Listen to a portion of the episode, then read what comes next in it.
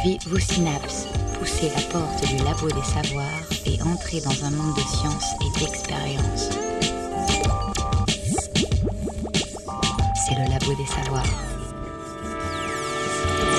Bonjour à toutes et à tous et bienvenue au Labo des Savoirs. Le vieillissement n'est pas un mécanisme spécifique de la dernière partie de la vie. C'est une suite programmée et continue qui débute dès la fécondation et qui va suivre plusieurs phases, le développement, la maturité et la sénescence. Par ailleurs, toutes les parties de notre corps ne meurent pas simultanément. La mort n'a pas de définition universelle. Euh, Selon les époques et les pays, elle ne se prononce pas au même moment. La vie ne nous quitte pas en un claquement de doigts. Il faut distinguer la mort de l'individu de celle de ses cellules, de ses organes ou encore de ses tissus. De ses vieux jours à sa fin, notre corps subit une succession de phénomènes biologiques. Comment les corps se transforment-ils et de quelle façon s'en empare-t-on? Vieillir et mourir, la décadence des corps, c'est le thème de cette nouvelle émission, animée par Pierre Charrier et Agathe Petit. Renaud Clément, bonjour. Bonjour, Vous êtes maître de conférence, chef du service de médecine légale au CHU de Nantes. tout à fait. Bienvenue dans nos studios. Par téléphone, car il se trouve à Lyon, Jean-Michel Gaillard, bonjour. Bonjour. Directeur de recherche CNRS au laboratoire biométrie et biologie évolutive, vous vous intéressez plus particulièrement au vieillissement biologique, c'est la fameuse sénescence évoquée en introduction. Tout à fait. Le labo des savoirs, la radio savante. Les facteurs biologiques intervenant dans le processus du vieillissement sont complexes et multiples. Les progrès de la recherche ont permis de connaître le rôle important de la génétique, des altérations du fonctionnement cellulaire ou encore des systèmes de protection contre l'oxydation. Tout au long de la vie, l'organisme alloue de l'énergie à la croissance, à la reproduction, mais aussi à l'entretien du corps. Alors Jean-Michel Gaillard, a-t-on connaissance d'êtres vivants qui ne subissent que très faiblement les effets du, taux, du temps? En d'autres termes, euh, des organismes qui ne vieilliraient pas? Oui, alors on ne sait pas encore si ces organismes ne vieillissent pas du tout, mais en tout état de cause, s'ils vieillissent, ils le font de façon beaucoup plus lente que euh, d'autres. Et en particulier, un cas assez bien connu est celui de l'hydre, organisme qui est bien étudié par euh, les, scientifiques travaillant sur la sénescence et qui euh, arrive difficilement à mettre en évidence des, preuves de ce vieillissement, de cette sénescence. En sénescence, donc on définit la sénescence par euh, la détérioration euh, progressive des fonctions de l'organisme en fait. Mais d'un point de vue euh, très, théorique, un organisme qui allouerait suffisamment d'énergie dans la, réparation et le maintien de son état, est-ce que ce serait pas un peu contradictoire avec ce qu'on appelle le, démon darwinien? Pas forcément, parce que dans l'idée du dé- démon darwinien, il y a maximisation de toutes les fonctions biologiques. Donc euh, le démon darwinien, c'est un, organisme qui mature euh, pratiquement de façon instantanée et qui ensuite va vivre euh, donc pour toujours, mais aussi va produire à un rythme effréné, sans cesse croissant. Donc on peut très bien imaginer un organisme qui euh, bah, diminue beaucoup les autres fonctions, donc de croissance et puis de, reproduction, et pour euh, allouer plus euh, à la maintenance, et dans ces cas-là, perdurer beaucoup plus longtemps. À des échelles plus petites, enfin moins extrêmes, on va, c'est c'est ce qu'on trouve, hein, si on compare par exemple des mammifères bien connus comme la souris et l'éléphant, bien, les mécanismes euh, de, l'allocation à la, maintenance est beaucoup plus faible dans les souris que euh, chez, les, éléphants, par exemple. Donc ça, c'est ce principe qu'on appelle le principe d'allocation euh, d'énergie qui régit un petit peu toute, toute la diversité qu'on peut observer euh, en termes de, de stratégie d'histoire de vie chez les, chez les organismes vivants, en fait. En d'autres termes, un organisme qui euh, ne vieillirait pas, ce serait un organisme qui n'atteindrait jamais sa maturité sexuelle et qui ne se reproduirait donc jamais. Alors ça, c'est possible. Euh, euh, on, a, quelque chose qui s'en rapproche dans la nature. C'est ce que l'on appelle euh, les, stratégies d'histoire de vie semelle euh, ou Big Bang. Donc, par- il y a des organismes très connus comme les bambous, par exemple, hein, qui vont avoir des croissances très longues, euh, souvent 10-15 ans, et puis qui, vont, qui vont arriver à la reproduction, qui vont avoir une grosse dépense énergétique dans cette reproduction et qui vont mourir juste après. Donc il y a une seule occasion de reproduction dans la vie, par opposition aux espèces plus classiques et plus répandues que l'on appelle des espèces cythéropares, donc comme la plupart des vertébrés, où à partir d'un certain âge, les fonctions de reproduction sont, sont actives et à intervalles assez on va avoir des épisodes de, reproduction qui vont s'étager dans la, vie de l'individu. Le vieillissement est donc euh, vraiment inhérent à la vie. Euh, vivre, c'est aussi vieillir. Est-ce qu'on observe cette, cette sénescence chez, tous les mammifères, les insectes, les végétaux, les bactéries? Alors c'est un, un, phénomène en effet qui est euh, très répandu. Donc pendant très longtemps, on a quand même euh, eu la vision que c'était un, artefact euh, des, des, conditions protégées.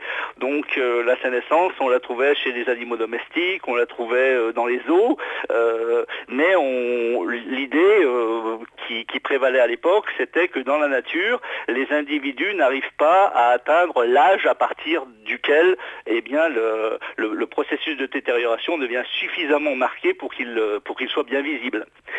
Et puis, grâce à l'augmentation euh, des, connaissances, en particulier euh, euh, grâce au suivi d'individus, hein, de trajectoires individuelles dans, les populations sauvages, eh bien, on s'est aperçu que même dans la nature, on avait ce phénomène de sénescence qui était détectable avec une diminution des performances de reproduction et, de survie.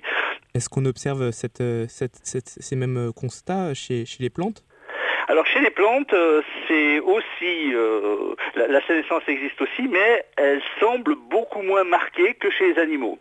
En fait, au jour d'aujourd'hui, la, vision qu'on a, c'est que les, euh, les, animaux qui ont une croissance euh, dite déterminée, c'est-à-dire qui vont atteindre une taille euh, finale relativement tôt dans la vie et ensuite vont arrêter de croître, sont soumises à beaucoup plus de sénescence que les individus qui sont dits à croissance continue. Donc parmi les animaux, par exemple, tout ce qui est invertébré, ou parmi les vertébrés, les amphibiens ou les poissons ou les reptiles qui sont à croissance continue, ont des intensités de sénescence plus faibles que les oiseaux et les mammifères qui ont des euh, croissances euh, déterminées. Et donc chez les plantes, on a vraiment très peu, euh, enfin les, signes de sénescence sont beaucoup plus, faibles et ce sont bien sûr des, organismes à croissance continue.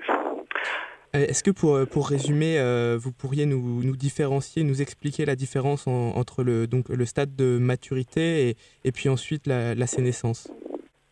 Dans le, processus euh, donc ontogénétique hein, qui décrit donc la trajectoire individuelle depuis euh, la, naissance ou même plus, plutôt au, moment de la fertilisation jusqu'à la mort, un organisme, dépendant évidemment de son, de son espèce et donc de son plan d'organisation, va subir euh, pas mal de, transformations.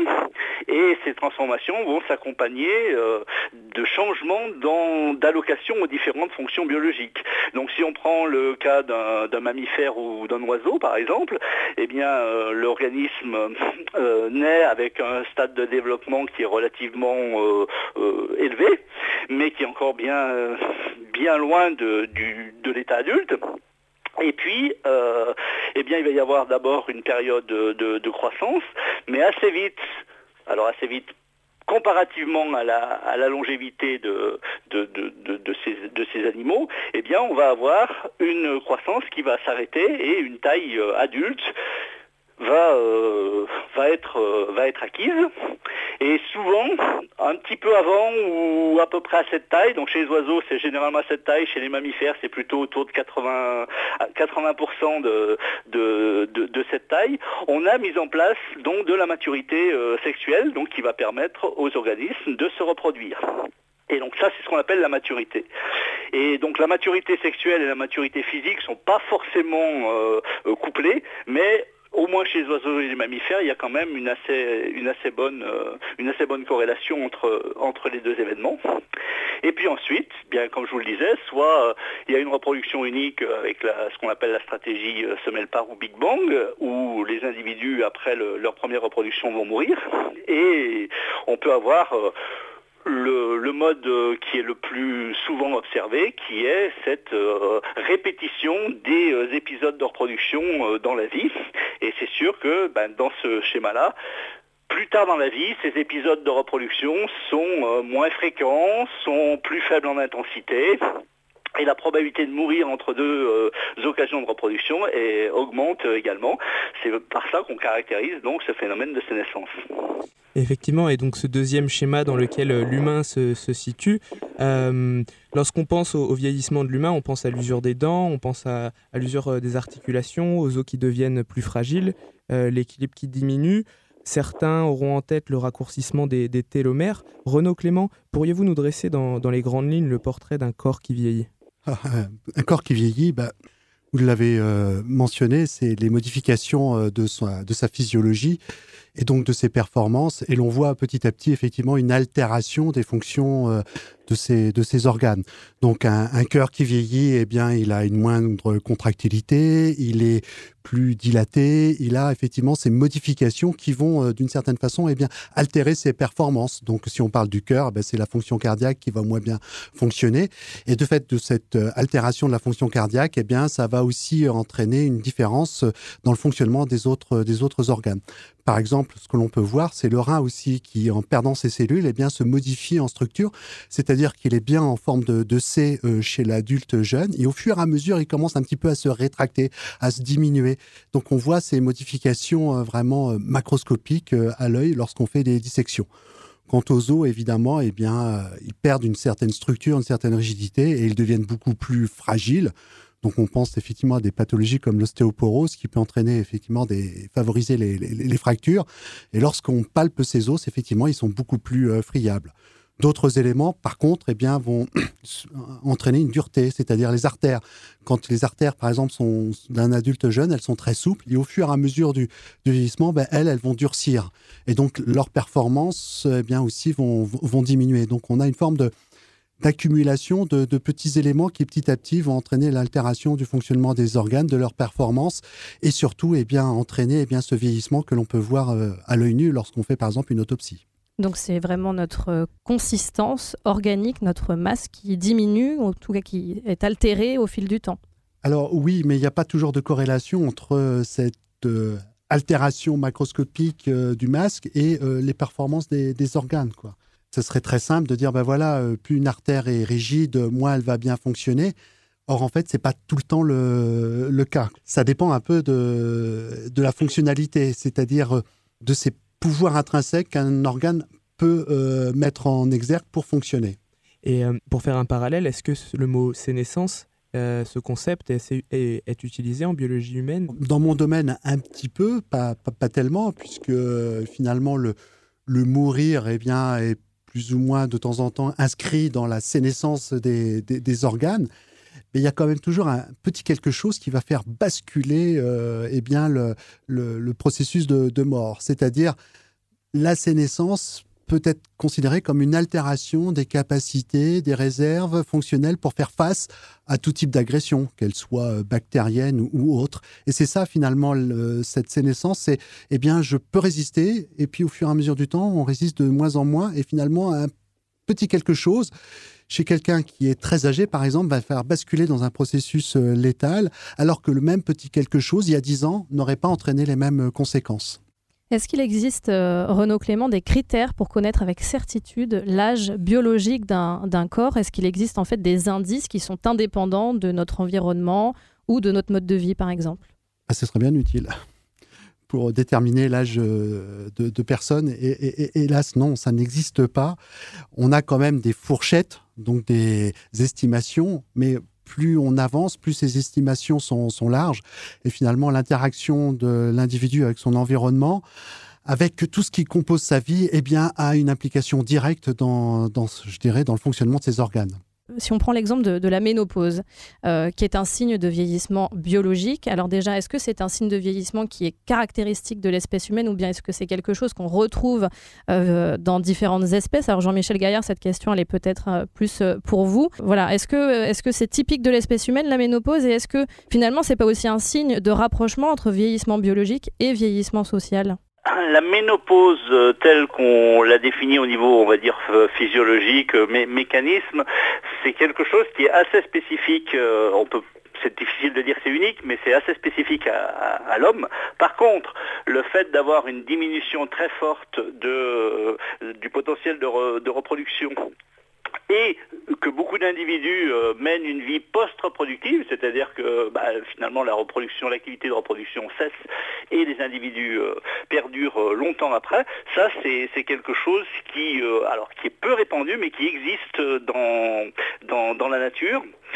Euh, au jour d'aujourd'hui, donc il y, a une équipe euh, qui travaille pas mal sur, ce, sur cette thématique au niveau des mammifères, et ils reconnaissent cinq espèces qui auraient une vie post-reproductive. Plutôt que de ménopause, on parle de, vie post-reproductive. Parce que c'est sûr que chez l'homme, par exemple, on a un petit peu le record, chez la femme hein, en, l'occurrence, il y a un petit peu le, record, puisque bon, la, ménopause intervient bon an, mal an, vers un petit peu avant 50 ans, vers autour de 50 ans, on va dire. Et donc, euh, à 50 ans, l'espérance de vie est encore euh, très, euh, très importante, si bien que il n'est pas, pas exceptionnel pour une femme d'avoir pratiquement la même durée de vie post-reproductive que reproductive, en fait. Chez, les, chez les animaux, l'animal qui se rapproche le plus, c'est l'orque où on a euh, 30 à 40% euh, potentiellement de vie post-reproductive chez les femelles euh, d'orques. Donc vieillissement biologique et vieillissement social sont ou peuvent être deux choses complètement différentes. Alors, alors là, si on regarde social juste au niveau euh, des structures sociales euh, e-, existantes dans les différentes espèces, il y a quand même un lien entre, euh, apparemment, hein, entre le, temps passé dans la vie post-reproductive, donc qui est extrême chez l'homme et un petit peu chez l'orque, et puis qui est bien moindre dans, dans les autres espèces. Et on a on a pas mal de théories euh, évolutives qui permettent d'essayer d'expliquer ça de façon, on dit, adaptative un petit peu. Hein. Et une des hypothèses euh, les plus la plus étudiée, c'est euh, l'hypothèse dite euh, de la, grand-mère. Et on a remarqué donc chez l'homme euh, que eh bien, dans, certaines, chez certains peuples où ça a été étudié, eh bien, la, présence de la grand-mère avait une influence assez forte sur la survie du jeune. Ce qui fait que par la perte de euh, la reproduction euh, directe, on va dire, eh bien, euh, l'effet positif sur la survie des petits-enfants pouvait s'expliquer de façon adaptative. Faire un album en deux jours.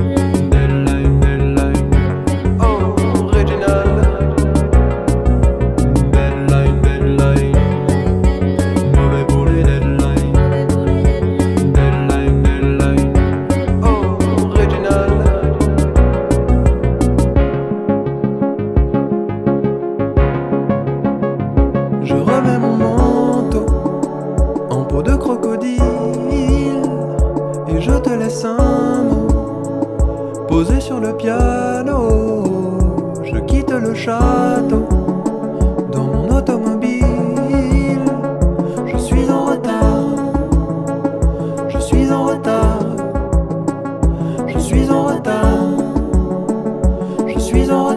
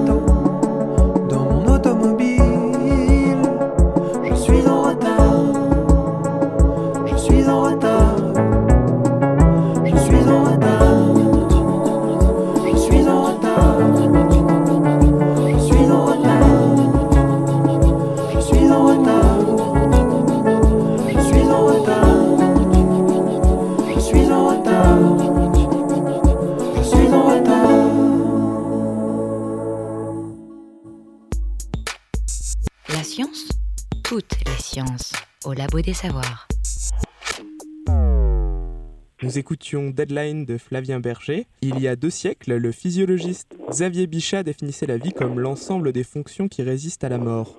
Aujourd'hui, nous savons que vie et mort sont intimement liées. La mort se joue de l'intérieur au cœur de nos cellules et pas seulement dans les heures qui précèdent le grand départ. Pour que l'individu continue à vivre, certaines cellules meurent. On parle d'apoptose. Jean-Michel Gaillard, pourriez-vous nous parler de ce paradoxe? a los donc le- le- la sénescence en, en tant que telle, le processus de sénescence euh, a constitué pendant très longtemps, euh, et même peut-être encore pour, euh, pour certains, un, un paradoxe dans la mesure où, euh, comme on discutait euh, tout à l'heure, il y a une, euh, il y a une notion un petit peu d'inéluctable dans ce processus de sénescence, avec cette détérioration des parties constituant l'organisme, hein, le cœur, le- les reins, les os, etc.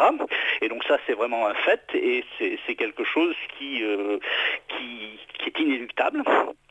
Et, euh, donc, euh, cela a soulevé le, le paradoxe, puisque la seule théorie qu'on ait, disons, sur euh, le fonctionnement des êtres vivants, c'est la théorie de la sélection euh, naturelle, qui avait été proposée d'abord par, euh, Charles Darwin.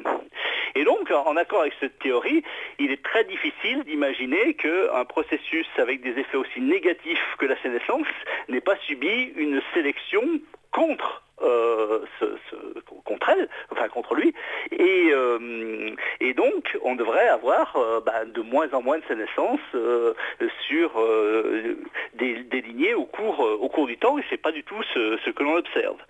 Et donc il a fallu attendre donc les années, oui, années 60, euh, pour commencer à avoir un petit peu des, théories qui permettent de réconcilier euh, et de, résoudre ce paradoxe, donc, et de ré- réconcilier un petit peu le principe de la sélection naturelle et euh, l'observation de ce phénomène de sénescence.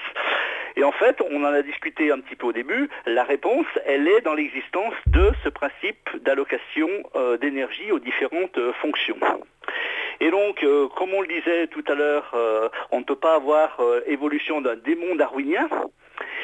Et donc, ceci veut dire qu'un individu ne peut pas maximiser à la fois la croissance, la reproduction et, la, et la maintenance. Et donc, donc pourquoi? Ben Parce que l'énergie est limitée, et même si l'énergie est illimitée, les capacités, disons, d'acquisition de cette énergie et euh, de fabrication euh, en termes euh, de- de produits, donc de croissance, de reproduction ou de, maintenance, sont, euh, sont limitées. Donc si bien que quand euh, euh, beaucoup est alloué à une fonction, eh bien il y aura moins à allouer aux autres fonctions. Donc ça c'est ce qu'on appelle dans notre jargon le principe de trade-off ou compromis, compromis évolutif aussi on dit, on dit souvent. Et au jour d'aujourd'hui, la sénescence, elle est vue comme un compromis particulier qui est le compromis entre la performance en début de vie et la performance en fin de vie. Et donc, euh, ça a été assez bien supporté dans les études qui ont récemment euh, cherché à, tester euh, cette théorie. En fait, donc à l'intérieur d'une même population, on a des individus qui vont se reproduire plus tôt, qui vont avoir des croissances plus fortes, et ces individus-là vont le payer en termes de sénescence par rapport aux individus qui vont partir plus doucement. C'est vraiment ce principe qui permet d'expliquer le maintien de la sénescence. Alors pourquoi ça Si on va un petit peu dans le détail, eh bien c'est que donc ça c'est c'est donc euh, Williams, donc un, biologiste de l'évolution qui, qui a beaucoup contribué à, faire mieux comprendre le principe de la sélection naturelle et en particulier en, relation avec la sénescence, eh bien qui a montré que quand on a un avantage un petit avantage en début de vie, eh cet avantage-là est plus important qu'un avantage de même grandeur en fin de vie. Et donc dans ces cas-là, bah, tout avantage en début de vie, même s'il a un coût plus tard en fin de vie, eh bien il va être sélectionné. Donc c'est ainsi qu'on explique que euh, ce phénomène de sénescence, qui est vraiment une détérioration de l'organisme, qui est une diminution de la performance, eh persiste malgré donc la sélection euh, naturelle, parce qu'il va contribuer à être inclus dans un compromis évolutif. On voit bien, en tout cas, je pense qu'on aura bien compris le rôle effectivement de, l'apoptose, hein, de, ce, phénomène euh, cellulaire euh, dans, euh, dans la vie, en tout cas dans la vie à la fois dans la vie des cellules et dans notre vie, dans notre parcours de vie à nous en tant qu'espèce. on parle de mort clinique, de mort cérébrale, biologique, fonctionnelle. Renaud Clément, je vais me tourner vers vous. Dans votre, selon votre domaine de compétences, qu'est-ce qui définit la mort? Eh bien, c'est une très vaste question et on l'aborde sous différents aspects et l'un et l'autre euh, aspect eh bien, ne permettent pas finalement d'appréhender ce que réellement est, la mort, puisque on imagine que euh, après la vie, eh bien, la fin de vie, c'est la mort. Et cet espace euh, qui est donc dessiné par des théories, eh bien, est vraiment un espace inconnu et on ne sait pas tout d'un coup quand est-ce que eh bien, la mort apparaît ou quand est-ce que la vie disparaît. Donc on a bien dû avoir des techniques et des instruments pour essayer de déterminer eh quand est-ce que la vie euh, se terminait, quand est-ce que la mort euh, est bien commencée. Et donc ça a beaucoup évolué au fur et à mesure du, temps hein, et des avancées euh, techniques et, scientifiques. Et on en reste actuellement, depuis les années 60, à une définition purement cérébrale de, la mort, c'est-à-dire eh bien, la disparition de la fonction cérébrale, la mort encéphalique qui détermine finalement le basculement entre la vie et la mort. Pour autant, vous savez très bien que des individus peuvent continuer à avoir un cœur qui bat, des poumons qui respirent, même sous la dépendance d'une machine, et être déclarés cliniquement morts parce que le cerveau eh bien, n'existe plus ou n'est plus vascularisé. Et donc c'est la définition la plus consensuelle actuellement, bien que eh bien, on pourrait effectivement déterminer d'autres aspects de la mort. Alors justement, euh, combien de temps les cellules qui composent nos organes continuent-elles à vivre après la mort euh, encéphalique? Eh bien, euh, la mort encéphalique, pour qu'un cerveau puisse mourir, entre guillemets, il faut qu'il soit privé d'oxygène pendant 2 à 3, à 3 minutes. C'est à peu près une constante. Par contre, les autres organes eh bien, peuvent effectivement, euh, après leur l'arrêt de leur fonctionnement, eh bien, perdurer ou recouvrir un fonctionnement. Et certains peuvent effectivement redémarrer, entre guillemets, euh, au bout de 6 heures. Quoi. Donc, euh, il y a cette capacité à, pouvoir effectivement eh bien, continuer, être en sommeil. La mort est installée, sommeil, et puis pouvoir revivre si effectivement il y a une intervention au bout de 6 heures. Alors, c'est quoi mourir de vieillesse dans ces cas-là? Mourir de, de vieillesse, eh bien, c'est comme un, une voiture dont le moteur, petit à petit, eh bien, se diminue, fonctionne euh, moins bien. Et comme je vous disais euh, tout à l'heure, euh, il n'y a pas quelque chose qui va entraîner la, la, mort. quoi. Et je reviens à ces théories qui étaient expliquées. C'est les performances, les capacités, les réserves fonctionnelles qui permettent de résister non pas un environnement qui est tout le temps agressif, mais parce qu'on est un être d'interaction et parce qu'on est exposé à des affections, parce qu'on est exposé à, différentes agressions physiques, psychologiques ou autres, eh bien c'est tout d'un coup cette perte de capacité à, pouvoir eh bien réagir, et c'est ça qui va entraîner la, mort. Donc on est programmé à mourir dans le sens où euh, eh bien les cellules deviennent fragiles et sont susceptibles effectivement eh bien de mourir face à n'importe quel élément qui va les agresser. La mort naturelle, par définition, c'est euh, un organisme qui s'arrête de, fonctionner, c'est-à-dire euh, qui euh, eh bien, montre des signes d'insuffisance. Et puis l'insuffisance euh, perdurant, eh bien, tout d'un coup, il va entraîner une défaillance. Et cette défaillance va entrer eh bien, comme un phénomène de cascade, eh bien, entraîner la défaillance d'un autre organe, et, etc. La mort naturelle, c'est la, la, mort euh, finalement d'un organe qui, euh, j'allais le dire, mais sans jeu de mots, est arrivé à, bout de souffle. C'est-à-dire, euh, voilà, qui n'a plus ses capacités à pouvoir eh bien, résister. Et donc, ça, c'est vraiment l'ultime phase de la, de la sénescence où eh bien, mon fonctionnement est, est, est, tellement faible que, voilà, dès que je perds 1% d'un fonctionnement, ben, c'est terminé, quoi. Je suis défaillant. Et est-ce qu'on a des, statistiques sur le nombre d'humains qui, meurent de, de mort naturelle Bien, si, on prend la mort naturelle telle qu'elle avec l'atteinte de, l'organe, il faut envisager deux hypothèses. Effectivement, l'hypothèse la, première, c'est que euh, le nombre, la majorité des morts, c'est des morts naturelles. C'est euh, voilà des organes qui, euh, tout d'un coup, eh bien, vont entraîner une défaillance et vont être malades. Et on va mourir d'une maladie de l'organe, donc d'une insuffisance de l'organe. On peut être aussi euh, dans une deuxième hypothèse, eh bien, la mort naturelle est majoritaire, mais de temps en temps, des facteurs extérieurs, euh, vous avez parlé des conditions de vie, des conditions sociales, de tout autre élément, eh bien, va majorer finalement cette défaillance et altérer les capacités réactionnelles d'un organe pour faire face à telle pathologie. Ce sont tous les facteurs de risque qui maintenant inondent un peu la, la vie de tous les jours, puisqu'on a identifié les facteurs de risque cardiovasculaires, des facteurs de risque pour développer des cancers tous ces éléments-là qui euh, eh bien, sont extrinsèques et qui vont finalement eh bien, entraîner un vieillissement beaucoup plus important ou en tout cas une insuffisance plus importante de l'organe. Jean-Michel Gaillard, comment étudie-t-on la, vieillesse euh, et la mort dans des populations d'animaux? Ben, donc c'est sûr que c'est un petit peu plus compliqué dans la mesure où on n'a pas l'état civil et donc on n'a pas de déclaration euh, pour chaque organisme lorsqu'il va mourir.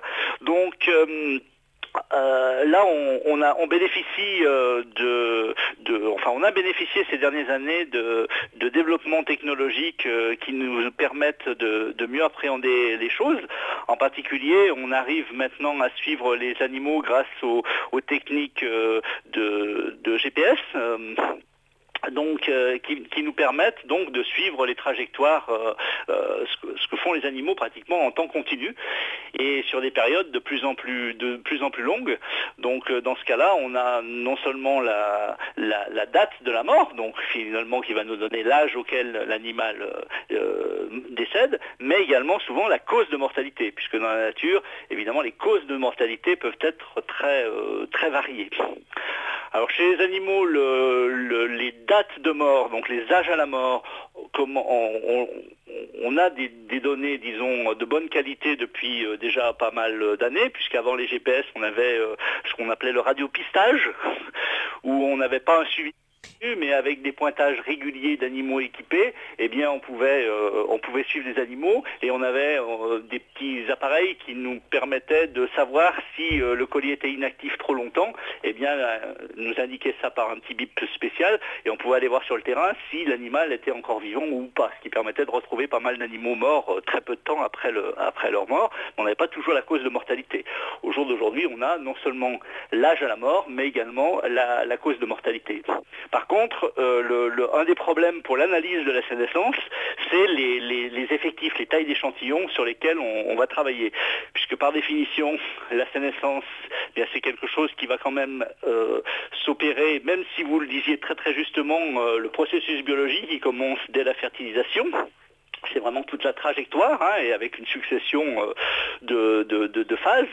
Mais disons, la, mortalité par, par plus liée à la sénescence, elle va euh, essentiellement toucher les vieilles classes d'âge, et par définition, dans les vieilles classes d'âge, c'est là où on a le moins d'animaux.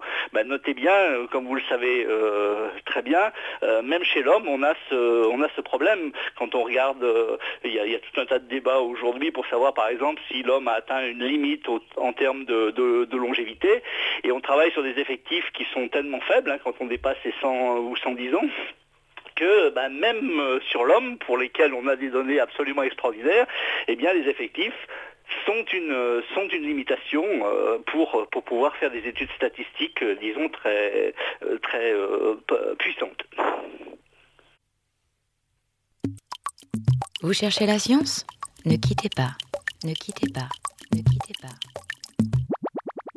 On entame la troisième partie de cette émission. Ça y est, le corps est mort au fond de l'eau, dans un lit, en forêt. On l'a compris depuis le début de cette émission, ça sentait un peu le sapin. maintenant, Renaud Clément, qu'est-ce que ça sent justement? Est-ce que, ça, est que ça sent mauvais, un corps, un cadavre? On va appeler ça un cadavre, hein, puisque c'est bel et bien de, cela qu'on parle quand même. Alors effectivement, un, cadavre, euh, la dégradation des, tissus euh, du cadavre est soumise à plusieurs processus. Celui qu'on le connaît le, plus, c'est le processus bactérien, puisque effectivement à l'intérieur d'un corps, il y a beaucoup plus de bactéries que de, cellules. Et cette homéostasie, c'est-à-dire eh bien cet équilibre entre les tissus et euh, les bactéries, est rompu par le processus de mort. Et finalement, les, les, les cellules vont se dégrader et les bactéries eh bien, vont continuer à se développer et entraîner les dégradations du corps. Ça, c'est le premier phénomène le plus connu. Il y a un deuxième phénomène qui est enzymatique, qui n'est pas forcément que bactérien, mais qui entraîne effectivement des processus enzymatiques qui vont eux-mêmes eh bien, euh, accroître euh, l'atteinte, euh, l'atteinte cellulaire. Tous ces éléments-là eh bien, vont entraîner ce qu'on appelle les phénomènes de putréfaction. Et donc, rien que le terme, déjà, vous met un petit peu l'eau à la bouche. C'est-à-dire, Ou l'inverse, justement. exactement.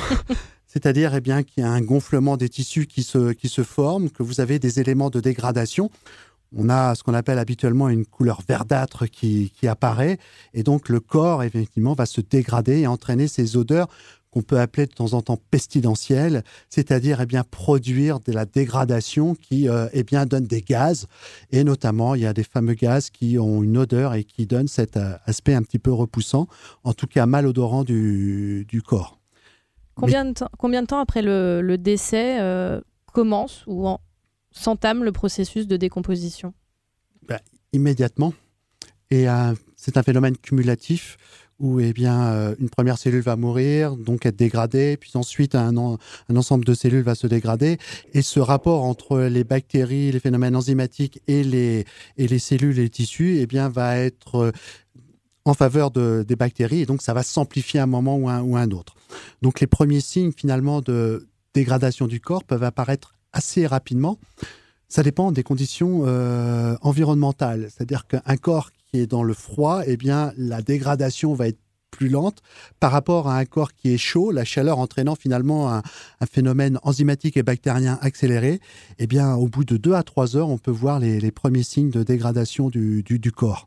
Et après, effectivement, eh bien, ça va s'amplifier et euh, au bout de 12 à 24 heures, on va pouvoir voir les premiers signes vraiment très visibles, macroscopiques de cette dégradation. vous avez commencé à, le faire, mais on va, on va essayer de poursuivre hein, euh, en essayant d'établir une, forme de, chronologie des transformations du corps euh, pendant la décomposition. Vous avez parlé des, des, des, actions euh, des bactéries.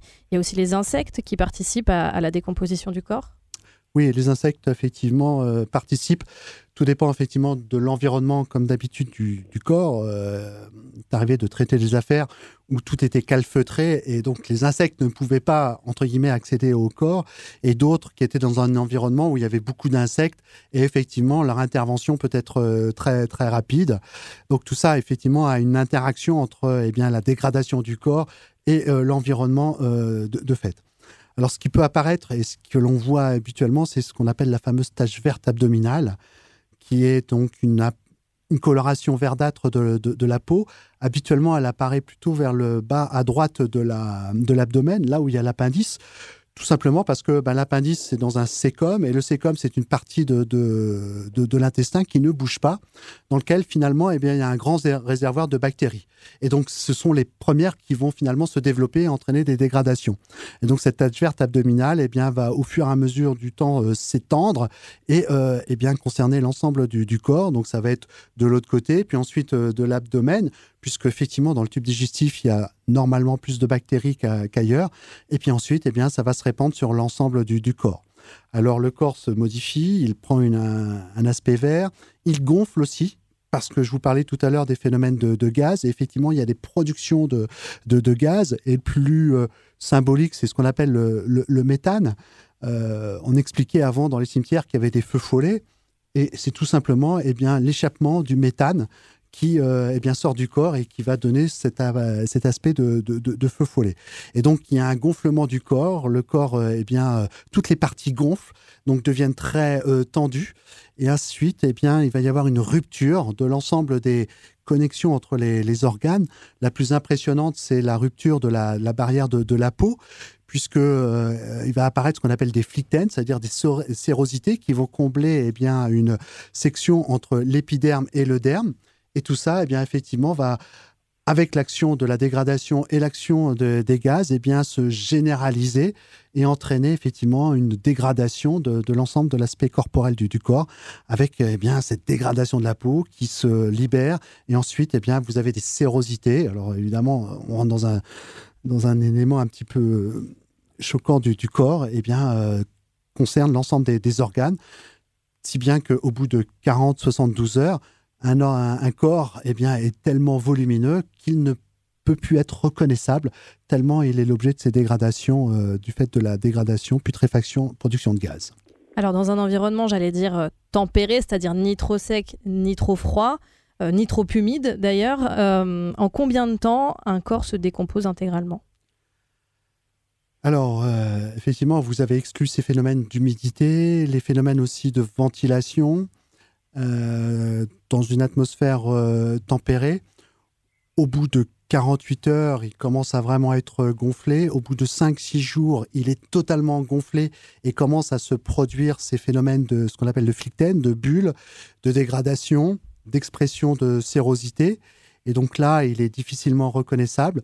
Et au fur et à mesure, effectivement, eh bien, tous ces éléments vont être euh, dégradés, vont, disparaître, et il va y avoir un autre euh, processus qui est celui finalement de la mise à nu des organes de tout ce qui était contenu dans l'enveloppe euh, corporelle. Et à ce moment-là, eh bien, les organes aussi vont se liser, vont se dégrader, et les bactéries et les enzymes vont petit à petit, effectivement, eh bien, détruire les tissus et l'on peut considérer qu'en trois semaines, un mois, eh bien, il n'y a plus qu'un corps dont les reliefs sont squelettiques. Il reste encore des reliquats euh, d'organes.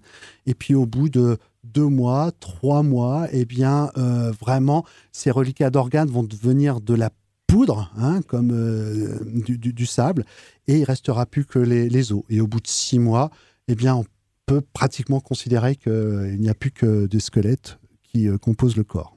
Alors, en tant que, médecin légiste, hein, Renaud, Clément, vous étudiez les cadavres qu'on vous amène dans votre laboratoire, hein, basiquement, et éventuellement ceux que vous allez étudier sur le terrain euh, dans le cadre de votre travail avec euh, la police. Euh, mais est-ce que vous connaissez les fermes à cadavres, et notamment celle du Texas aux États-Unis?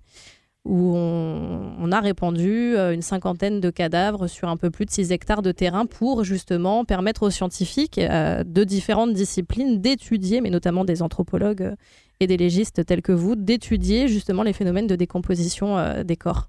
Oui, oui, on en a entendu parler. Alors, ça pose effectivement des, problèmes éthiques sur eh bien, le respect du, du corps et le respect d'une personne qui n'existe plus.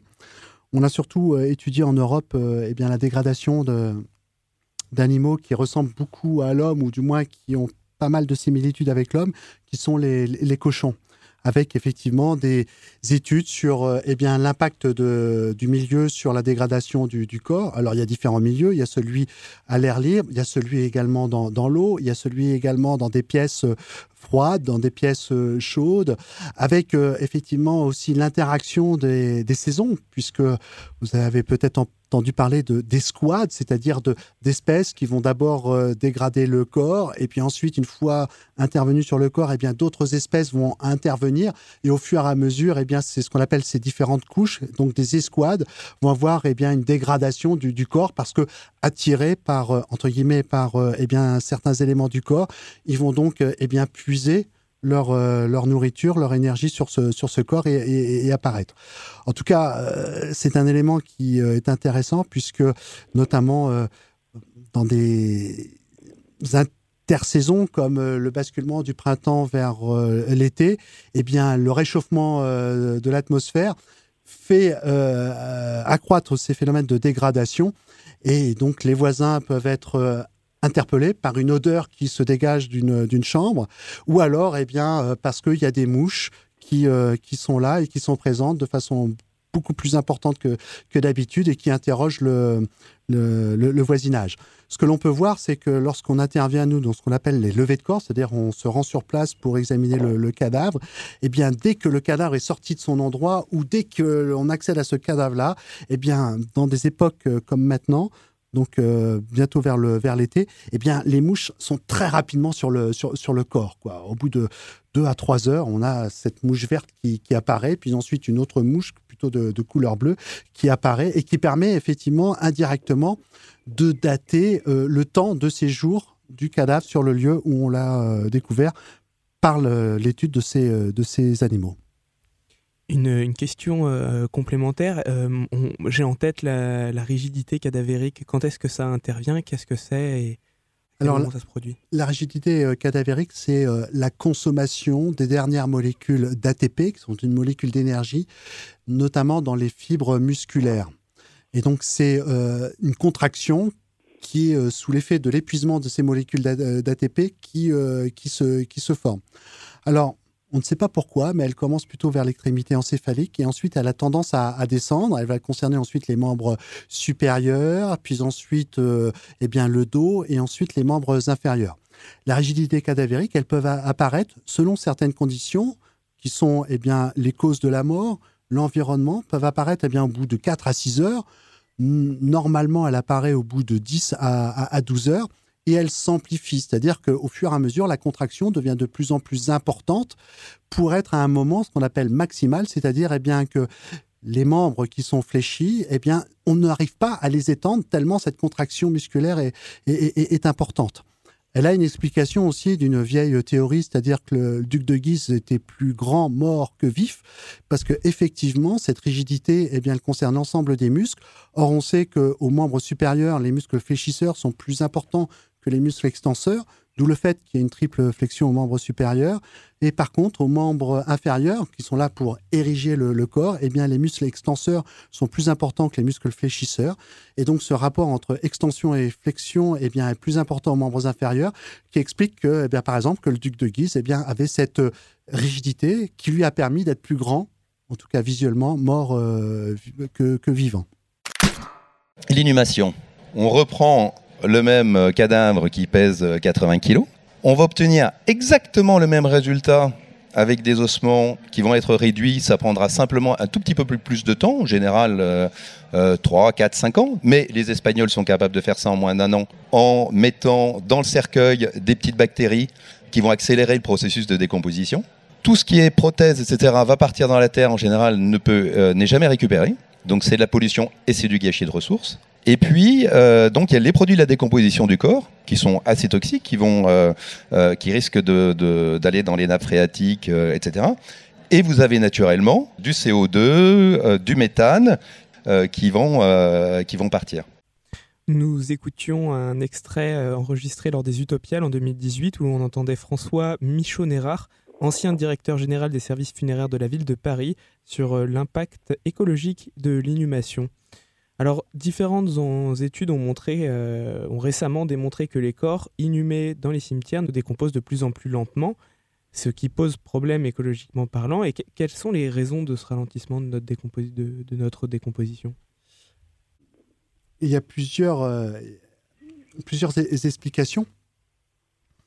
Il, est vrai qu'il peut y avoir des soins de conservation. Ça, c'est une chose, c'est-à-dire l'injection de, formol qui... Euh, comme dans les laboratoires, notamment d'anatomopathologie, vont fixer les, tissus et euh, ralentir cette, euh, cette dégradation. Formol qui est maintenant un, produit toxique, donc qui pose euh, quelques, quelques problèmes.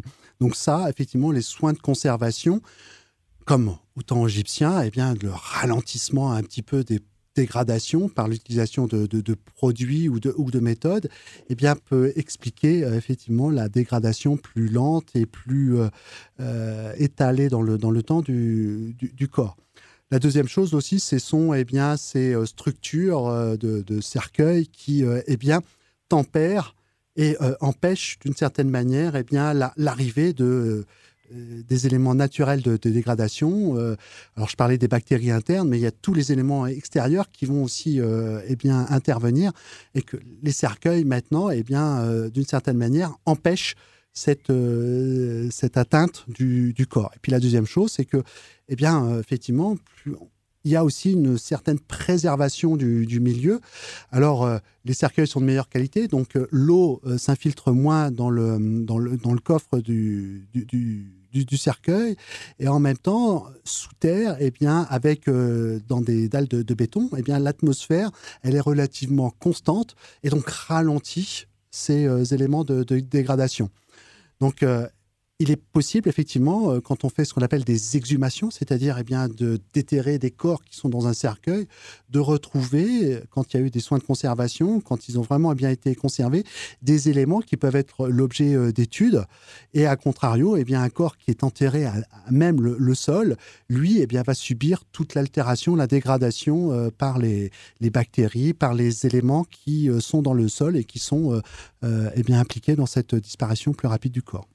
Donc il s'agirait plutôt d'une une raison euh, structurelle à, nos rites funéraires plus qu'une alimentation qui serait plus tournée vers des produits euh, riches en conservateurs ou ce genre de théorie. Euh. Oui, tout à fait.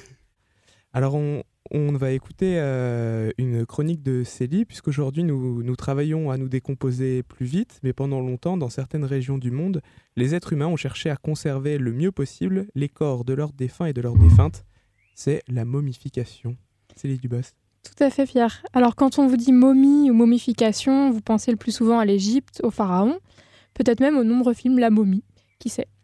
Mais euh, l'Égypte n'est pas le seul pays à avoir ces momies, loin de là. Alors on va d'abord poser les bases. Une momie, qu'est-ce que c'est? Donc une momie, c'est un cadavre qui a été préservé de la destruction et de la putréfaction par des techniques humaines, ou pas. Et oui, il existe des corps momifiés naturellement, soit par le froid, soit par la dessiccation, c'est-à-dire une déshydratation poussée. En Europe, nous pouvons citer Ötzi, un homme momifié découvert en septembre 1991 à la frontière de l'Italie et de l'Autriche, qui aurait vécu aux alentours de 3300 avant Jésus-Christ. Le corps était enseveli sous une couche de glace et a été momifié par congélation et déshydratation. D'autres corps momifiés naturellement ont été retrouvés, par exemple, la momie de Fallon, découverte dans la grotte de l'Esprit au Nevada aux États-Unis, où l'air sec aurait permis la conservation du corps. Cependant, la momification naturelle n'est pas ce qui est arrivé à la plupart des momies que nous connaissons. Que ce soit en Égypte, en Chine, au Chili, au Japon, en Espagne ou encore au Pérou, il a existé des processus bien précis pour conserver les corps dans le meilleur état possible. En Égypte, par exemple, on croit en l'immortalité et la momification permettait de l'atteindre puisqu'on pouvait retrouver son corps. Au fur et à mesure des années de pratique, euh, les techniques s'affinent et la momification devient de plus en plus précise et ritualisée. Alors tout d'abord, les corps sont lavés, puis les viscères sont retirés. Ces étapes vont limiter la prolifération des espèces bactériennes, celles qui accélèrent la décomposition des corps et dégagent de fortes odeurs, comme on l'a dit tout à l'heure. Certains organes sont gardés à l'intérieur de vases et placés près du mort, mais le cœur est généralement laissé à sa place. Vient ensuite la déshydratation du corps qui se fait grâce au natron. Alors le natron, c'est du carbonate de sodium décahydraté, c'est-à-dire une, ah, une, molécule de carbonate de sodium, souvent plus simplement appelée soude, à laquelle on va ajouter, non, à laquelle se sont ajoutées 10 molécules d'eau, et qui va donc attirer l'humidité des tissus et saponifier les graisses. Les corps sont ensuite séchés au soleil et le climat très sec de, très sec de l'Égypte va favoriser cette étape de dessiccation qui dure tout de même jusqu'à 70 jours. Des amulettes sont ensuite déposées sur le défunt, puis les bandelettes sont posées et le corps est finalement placé dans un réceptacle, un sarcophage par exemple. des techniques similaires de momification ont été mises à jour en Espagne, plus précisément sur les îles Canaries, autrefois habitées, par les Guanches. En Chine, la technique de momification est bien différente. Le corps est enroulé dans un drap très très serré qui peut en faire jusqu'à 20 fois le tour et le développement de certaines bactéries est donc limité par l'absence d'oxygène. Le corps est ensuite placé dans plusieurs cercueils laqués, eux-mêmes placés dans des chambres mortuaires, elles-mêmes entourées de charbon parfois par tonnes, puis de l'argile est rajoutée sur environ un mètre pour assurer l'étanchéité quasi totale. Les corps, ainsi placés entre 10 et 15 mètres de profondeur, conservent une température froide et constante. Ces momies chinoises sont les mieux conservées du monde. En effet, les membres sont restés souples, les viscères sont en place, parfaitement conservés, et le cerveau a juste diminué de volume. Quelle que soit la méthode de momification utilisée, on remarque que limiter la décomposition par les bactéries, en limitant leur prolifération, est constante. Comme je vous l'ai rapidement dit juste avant, la conservation des corps après la mort est très importante. Ces différentes civilisations croyaient en l'immortalité, la réincarnation ou une ascension métaphysique Il était alors nécessaire de conserver les corps pour qu'ils puissent être réintégrés par la suite. Et je terminerai cette chronique par une petite anecdote qui nous vient tout droit de Rueil-Malmaison, donc à l'ouest de Paris, où une momie égyptienne d'une petite fille de 5 ans a été retrouvée aux encombrants par un agent municipal au début des, au début des années 2000. Alors ouvrez l'œil si jamais vous videz une vieille maison, vous y retrouverez peut-être une momie. Merci Célie pour ces recettes de momification et ces anecdotes. Alors Renaud Clément, peut-on euh, momifier euh, ces, morts euh, en Europe au XXIe siècle? Est-ce qu'on a le droit de faire ça? Est-ce que c'est encore faisable? Non, non, la législation ne permet pas de, momifier les, morts. la semaine dernière, j'ai eu vent d'une nouvelle réglementation funéraire, par exemple aux États-Unis, où ils voulaient en faire du compost donc euh, réutiliser les, corps pour enrichir la, terre. Donc euh, il y a, tout est possible, mais euh, tout dépend effectivement de la législation des, des sociétés. Et c'est vrai que eh l'aspect culturel et le rapport au corps euh, eh bien, euh, réglemente tout et il est impossible effectivement maintenant de se momifier. Il y avait euh, il y a quelques années, plusieurs dizaines d'années, un, médecin qui croyait effectivement à une forme de réincarnation et qui pensait que la science allait lui permettre effectivement de revivre. Et donc il avait demandé effectivement à être congelé pour bénéficier dans 40, 50, 60 ans plus tard eh bien, de cette possibilité de, de revivre. Et il s'était vu refuser cette technique parce que voilà, on ne fait pas n'importe quoi avec, euh, avec les morts. On peut considérer la cryogénie comme une forme de momification un peu sophistiquée Tout à fait, oui. Mhm. Tout à fait. Le labo se lit aussi sur les réseaux. Retrouvez-nous sur Facebook et Twitter. C'est la fin de cette émission. Retrouvez-la de même que l'intégralité de nos contenus sur notre site internet www.labodesavoirs.fr. Merci beaucoup Pierre Charrier, Célie Dubost et Louis Jarry, qu'on n'a pas eu l'occasion d'entendre, mais qui nous a bel et bien aidé dans la préparation de cette émission. Merci également à nos invités, évidemment, Renaud Clément et Jean-Michel Gaillard. Si la mort et les rites funéraires, alors plutôt sur le versant sociologique et anthropologique, vous intéressent, nous vous recommandons chaudement le site et la page YouTube du Bizarreum par Juliette Caz. À la semaine prochaine au Labo des Savoirs.